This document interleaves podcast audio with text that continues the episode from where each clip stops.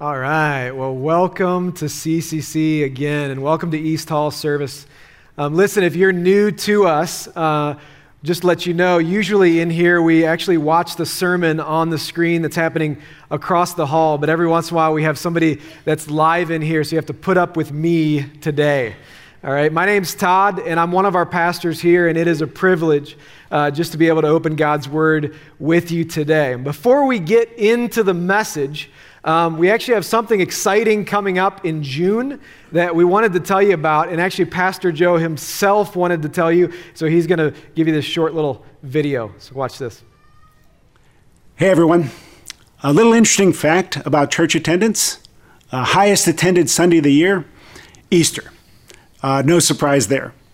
Second highest attended Sunday of the year, Mother's Day. Why is that? What would it be like if it was Father's Day? If the second highest attended Sunday of the year was Father's Day, where every dad turns to his family and says, Hey, everybody, let's go to church today. At least that's where I'm going. You guys just follow me, do what I'm doing. It seems like uh, church has always been a place where women feel more comfortable than men. Uh, this year, we have a theme called Transform 2018, where we're all about change. And we want to change that. June is going to be Man Month here at CCC. That's right, Man Month. We want to cast a vision for what a man could be, should be, what the world needs men to be. What would CCC be like if every man committed himself to being all that God has called him to be? Well, listen, I want to invite you to come. Men, this is my challenge to you come the four weeks of June. Women, you come too. You'll want to hear this. And who knows? If Christ Community Chapel, if Father's Day ever catches up to Mother's Day, it might be the very best thing that has come out of Transformed 2018. So thanks. See you next week. All right, so seriously, Man Month. Um, I think it's going to be great, and not just for men, I think it's going to be great for everybody. Um, so make sure you come next week. Uh, listen, our theme this year, as Pastor Joe said, is transformed in 2018. And the whole premise of that theme is that we would be different in December than we were in January. And we would do that by God's grace and through what Christ is doing in us. And we're five months in almost, and I believe God has done a lot of work. He's transforming many of you, but He's got more to, got more to do because the year is not over yet. All right? So every series that we have uh, done this year, it has to something to do with transformation. And this series is no different. So we started a series a few weeks ago called The Agents of Change. And we're talking about four agents of transformation of change. The first one we did was prayer. Then we did the gospel. Then we did worship. And now, uh, today, we're going to close it out by talking about the Bible as an agent of change.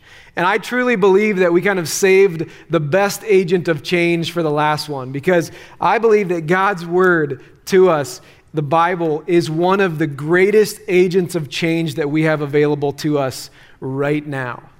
And so this morning, I want to tell you that this book can change you, but if it's going to change you, there's going to be three things that you have to know.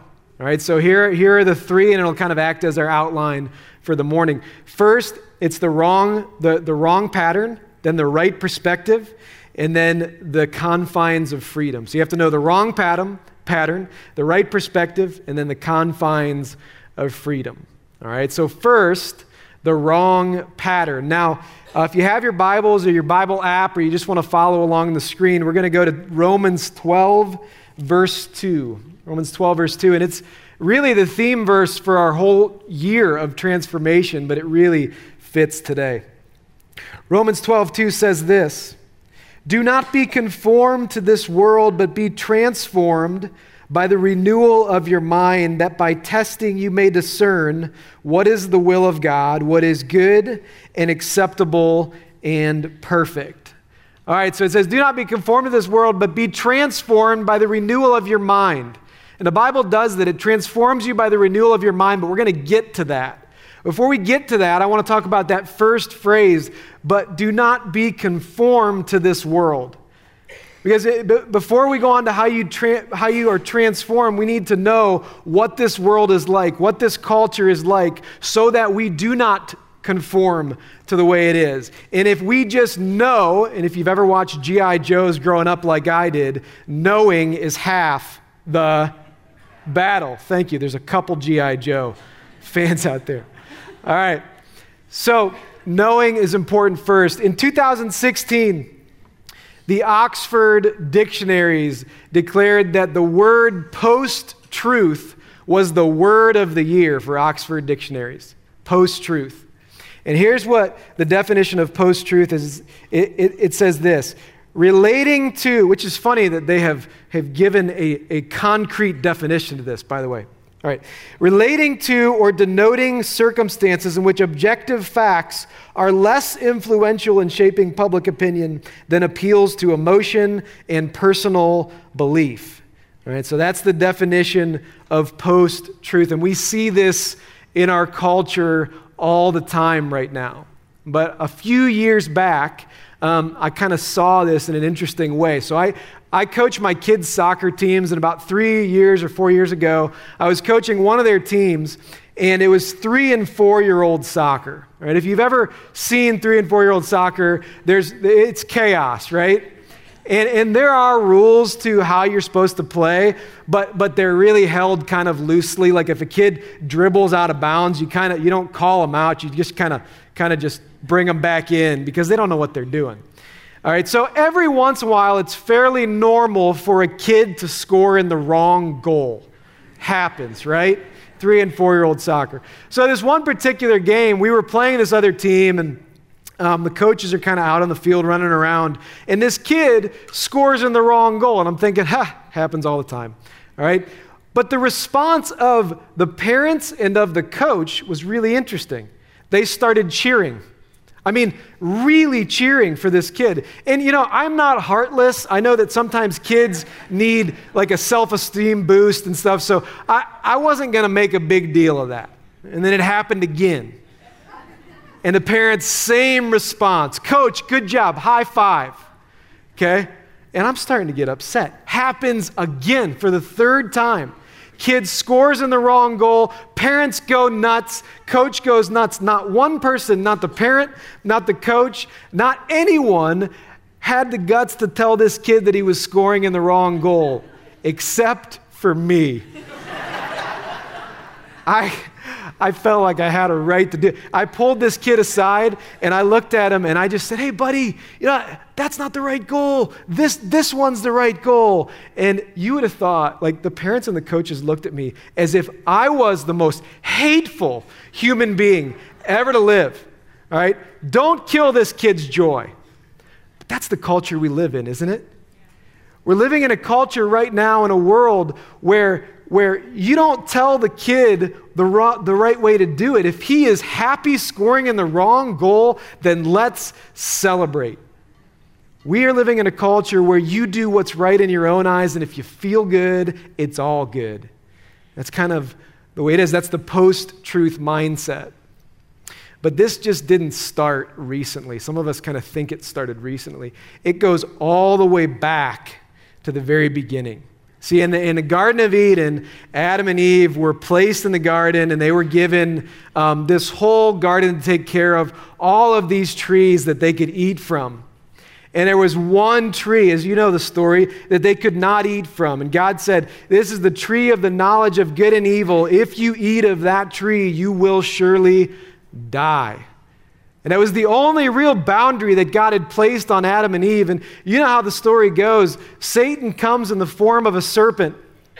And he looks at Adam and Eve and he says, Did God really say, did God really say that you can't eat of this tree? I mean, look at the fruit. It looks so good. You know what? You're not going to die. Come on. As a matter of fact, you're not, not only are you not going to die, your eyes will be open to knowing good and evil and it's going to change your life. It's going to be great. And so, you know the story Adam and Eve partake in the fruit, and they believe the lie of Satan rather than listening to what their Creator has told them. And what happens is not only were their eyes open to knowing the difference between good and evil, but they became now their own God, deciding what was now good or evil. And it gets worse from there. The Bible kind of bottoms out at the book of uh, Judges. So, what had happened is, you know, I'm going to fast forward a little bit, but God had his, his nation, Israel, his people, and, and he rescues them out of slavery. And then he, he, he, lets them enter into this promised land. And then he gives them the law and the standard by which they should live, and even sets up judges to help carry out the law. And then in Judges 17, towards uh, 17, verse 6, it says, it says this Everyone did what was right in his own eyes. Everyone did what was right in his own eyes.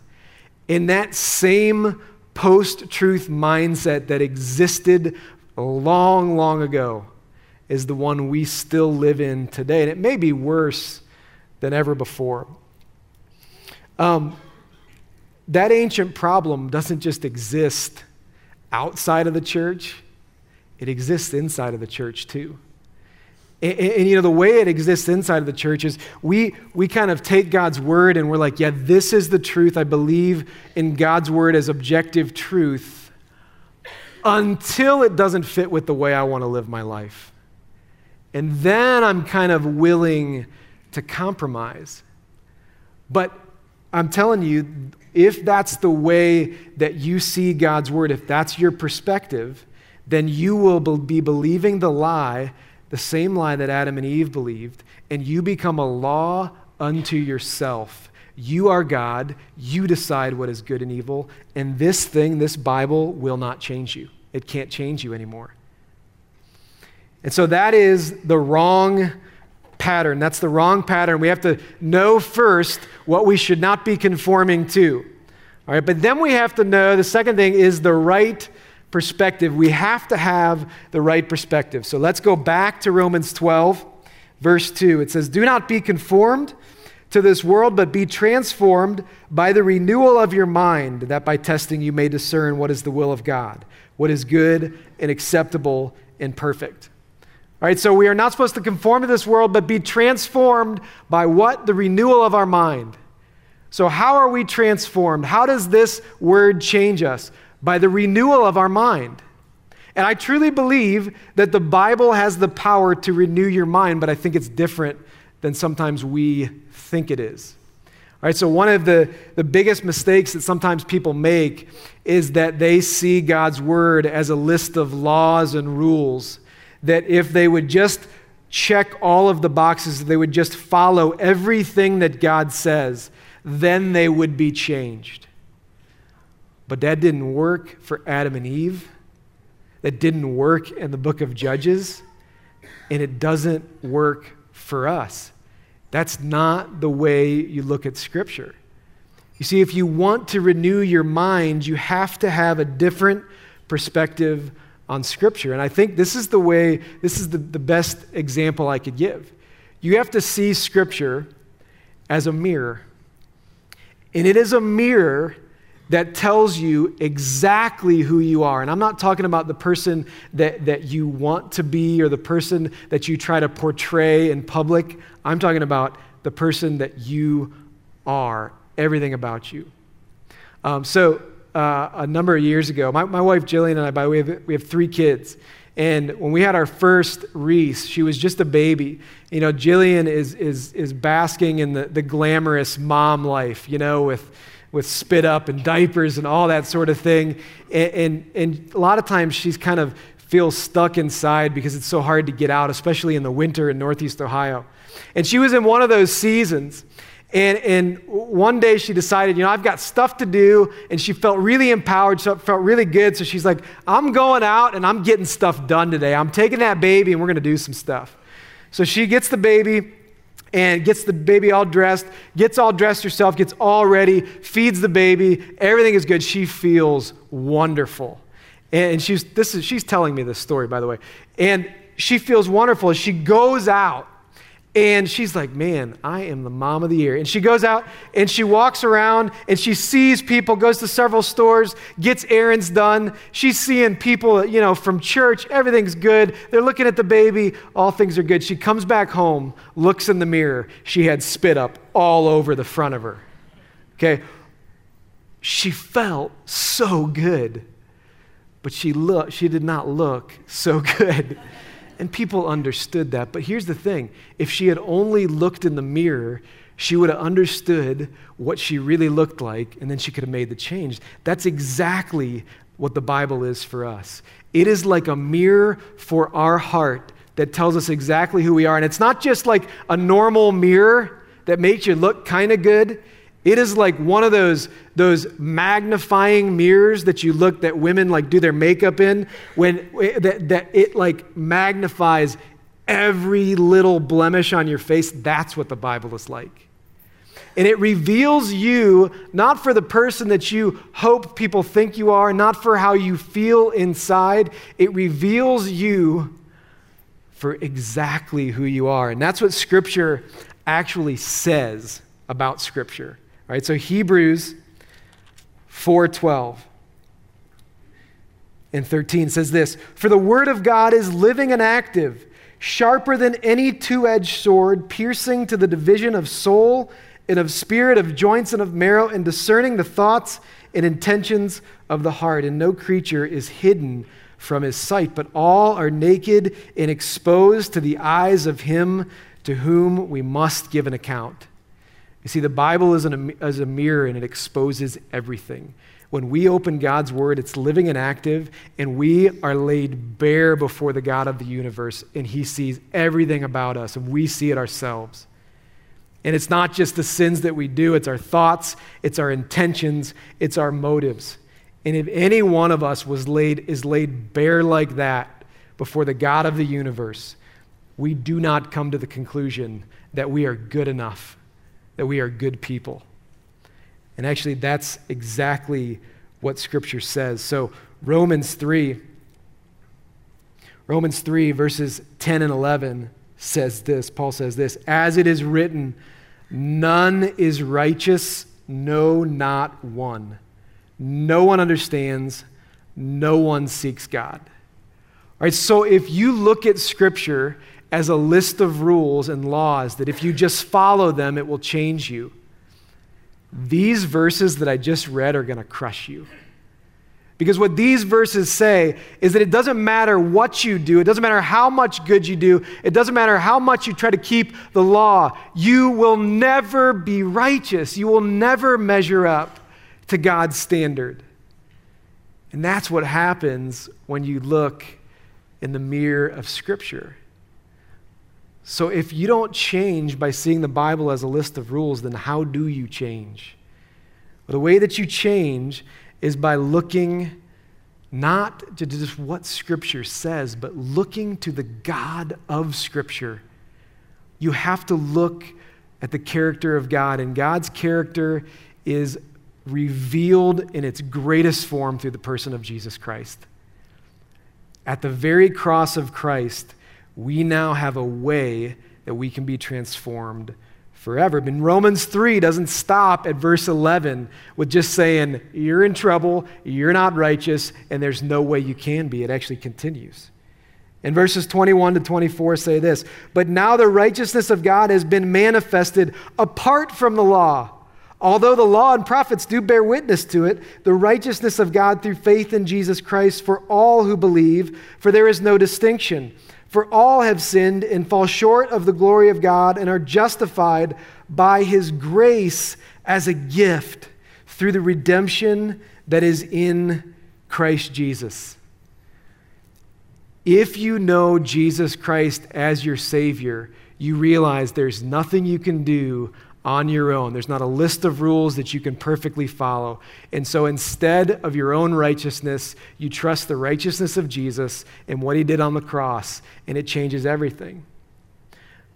And it doesn't just change everything for you and transform you, but it transforms the way you look at Scripture.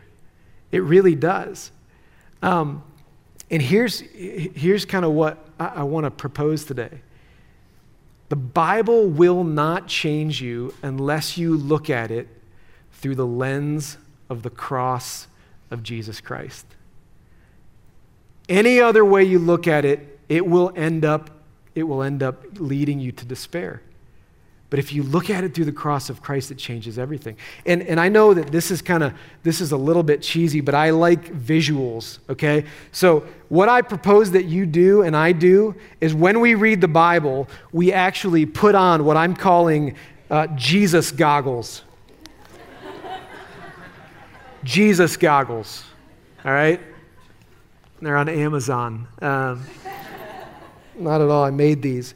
But the reason I, the reason I propose that is because I believe that you cannot possibly read Scripture and be changed unless you know Jesus Christ as your Savior. And here's why because when you know Christ, you get a new life, you get a new heart, you get a new mind. That's how you renew your mind. And once you renew your mind, you have a completely new perspective and you are filled with the Holy Spirit. So every time you open up God's Word, it has the power to change you now. That is incredible news. But don't try to change without your Jesus goggles, without seeing it like that. Until you see the Bible through the lens of Jesus and the cross of Christ, you will never change. The Bible will never change you. Right, so that is the second thing. We have the wrong pattern, and then we have the right perspective. And finally, we have the confines of freedom. The confines of freedom. All right, so once we understand that we can see the Bible through the lens of the cross of Jesus Christ, that changes everything. Now, when the Bible tells us to do something or to not do something, we actually listen. We actually, we actually do what it says because our perspective on all of Scripture has changed. I want to read to you, uh, we're, gonna, we're in Romans a lot. Romans 6, 1 to 4 says, What shall we say then? Are we to continue in sin that grace may abound? By no means. How can we who died to sin still live in it? Do you know that all of us who have been baptized into Christ Jesus were baptized into his death? We were buried, therefore, with him by baptism into death, in order that just as Christ was raised from the dead by the glory of the Father, we too might walk in newness of life. When you come to know Jesus, you, you don't use Jesus as a license to continue to live the way you used to live or a license to sin.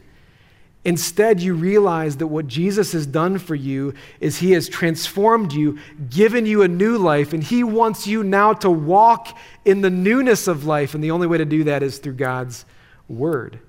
That's how you, that's how you do it. All right, so um, the problem, oh, by the way, last week we baptized 105 people, which was amazing. Last Sunday night. Yeah. Um, and I, and I love the symbol of baptism because in baptism, what we do and the way we practice at this church is we take someone and we dunk them backwards and then we bring them back up. And it's symbolism for when you come to know Jesus as your Savior. Because there is a death that takes place, so we bury them down in the water to symbolize they are dead to the old self, forgiven of their sin, no longer that person anymore. And then we raise them up symbolizing that they have risen to new life in Christ and they are now new. And that's exactly what God has done for each of us who know Jesus. And now He wants us to walk in newness of life. And so we don't see God's word as this list of rules anymore, but what we see it as, as the life giving truth fr- from God that actually gives us life and helps us to walk in the new life that God has saved us to live. That's what Scripture does. Here's the problem, though. The problem is that we still often think that what God and what Jesus asks us to do as Christians is, is still kind of not that great and it's hard to follow, and, and it seems like He's holding us back from living the life we want to live. But it's actually not true because listen to James. James 1:25. I love this verse. But the one who looks into the perfect law, the law of liberty, the law of liberty, and perseveres, being no hearer but forgets, but uh, no hearer who forgets, but a doer who acts, he will be blessed in his doing. You see, all throughout the Old Testament, God gave the law, and what people realized is that the law could never fully transform them because they could never, ever completely live up to the law. So the law became a law of slavery, it became a law of bondage that they could never break out of until Jesus came. And once Jesus came, He has forgiven us of our sin. He has broken the bondage. We now depend on His righteousness. And now, when we open God's Word, we don't see it as the law of slavery that confines us to a lesser life, but we see it as the law of liberty. We see it as giving us freedom. So, what that means is when God puts boundaries around us, when God says no to certain things in our life, nope, can't, can't do that. We don't see that as, oh man, God's keeping me from all the fun again. He's restricting me. This isn't the way I want to live. But we see it, we do it because we see it as freedom. You see, God has created us to live within boundaries that bring more freedom. There are confines to freedom. All right, so let me show you what I mean. I've got um, I brought a little friend with me. Um, this is my friend. Um, this is my little fish. And if you can't see it, it's, it's in there. Can you see that? All right. Um, and I was just thinking about this with my friend. I'm sad for him. You know why? Because he is stuck inside the confines of this water. I just feel like it's not fair. Like all of us, we get to be in this room and kind of go wherever we want as we please and, and, and, you know, we have so much more freedom, but I feel like this fish has to be in this water, and it's not fair. It really is just, it's almost hateful. And so, what I was thinking is I would, I would go ahead and free this fish from the bondage of the water that it's in. Are you guys cool with that? Are you guys no. And some of you, some of you are getting like downright angry at me for even proposing it, you animal lovers. But no, you're not good with it. Why? Because if I were to take that fish out, it would stop breathing. And eventually, it would die. Because a fish was meant to breathe and was created and designed to breathe inside the confines of water. A fish was designed to live the fullest, freest life within the boundaries of the way God's designed in the water. You see, boundaries are not to give us less life, they are to give us more life. And you know, we have been talking about the opioid crisis in Summit County, and it's devastating. And there's not, uh, you, you know, a person in here that would disagree with me when I say it is not God's design or God's plan for someone to be addicted to opioids or any kind of drug because we have seen the devastation of those kind of addictions.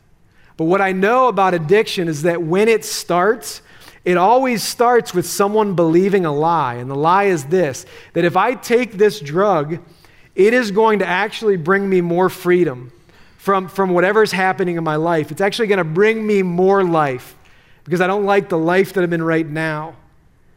In every single time it disappoints, it leads not to freedom, but it leads to bondage, to slavery to that addiction. And, and every addiction is like that. Every sin is like that.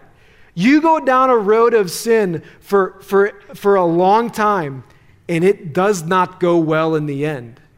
And I've seen it time and time again. The Bible says in Proverbs 14 12, it says, There is a way that seems right to you, but its end is the way to death. Listen, God wants to give us more life, and He does it through His Word. And that is why I'm going to kind of close with, with this passage.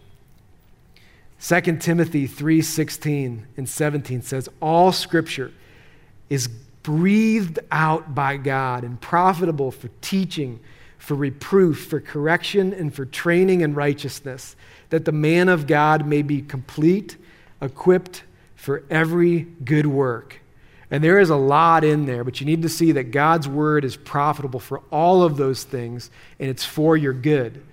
But I want to focus on that very first part. It says, All scripture is breathed out by God. That means when you open the Bible, you don't see it as something that's going to limit you, but you see it as the very breath of God breathing life into you if you do what it says.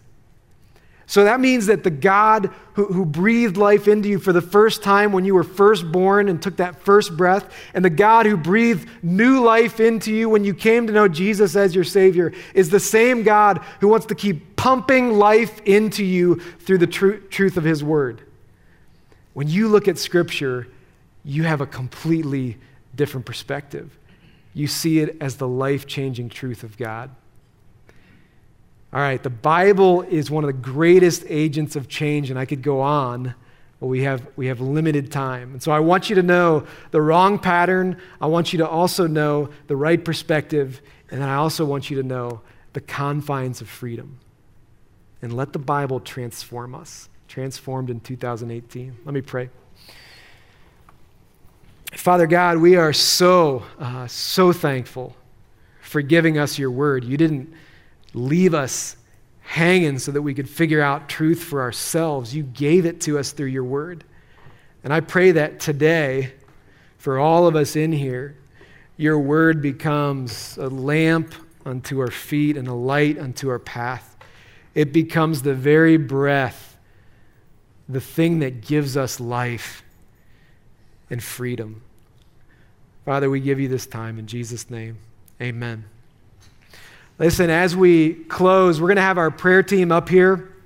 And I just want you to know if you're somebody who's never read the Bible through the lens of the cross, and that's why maybe you've had trouble with the Bible, it, it could be, and not, not for everyone, but it could be because you've never placed your faith in Jesus and taken the gift that He's offered.